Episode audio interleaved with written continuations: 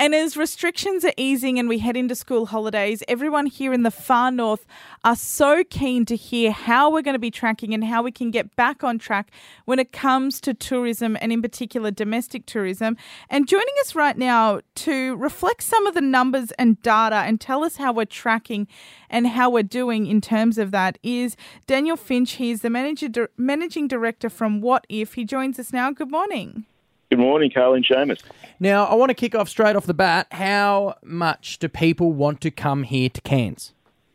Well, let me tell you, at wotif.com, within the 24 hours last week when we saw the announcement of the border opening, Wotif saw a huge spike in interest from southern states travelling to Queensland. In fact, it was nearly a 70% jump in visitation to those destinations on our website, which is enormous.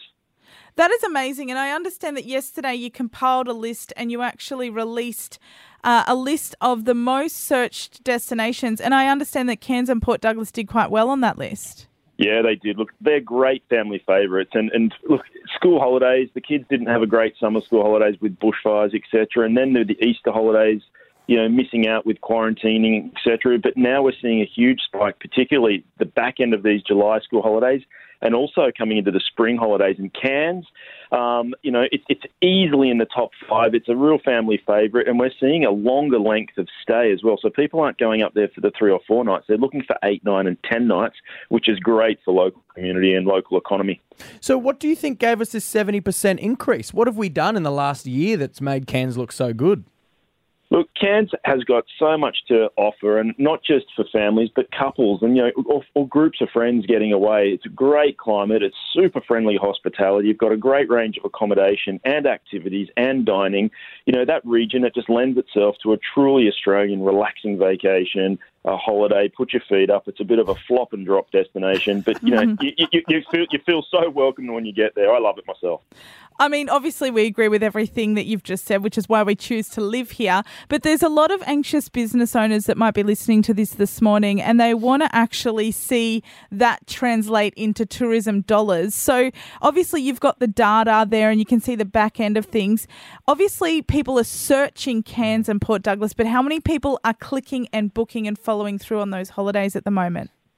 We're starting to see that actually follow through. So in the shopping funnel, the, you know, the people from the southern states, it's getting cold down here. I'm, I'm speaking to you from Sydney and it's 12 degrees. Now, I'd ra- much rather be up there. So we're actually seeing people in that dreaming phase. Then they go into the planning and the shopping phase and then the booking phase.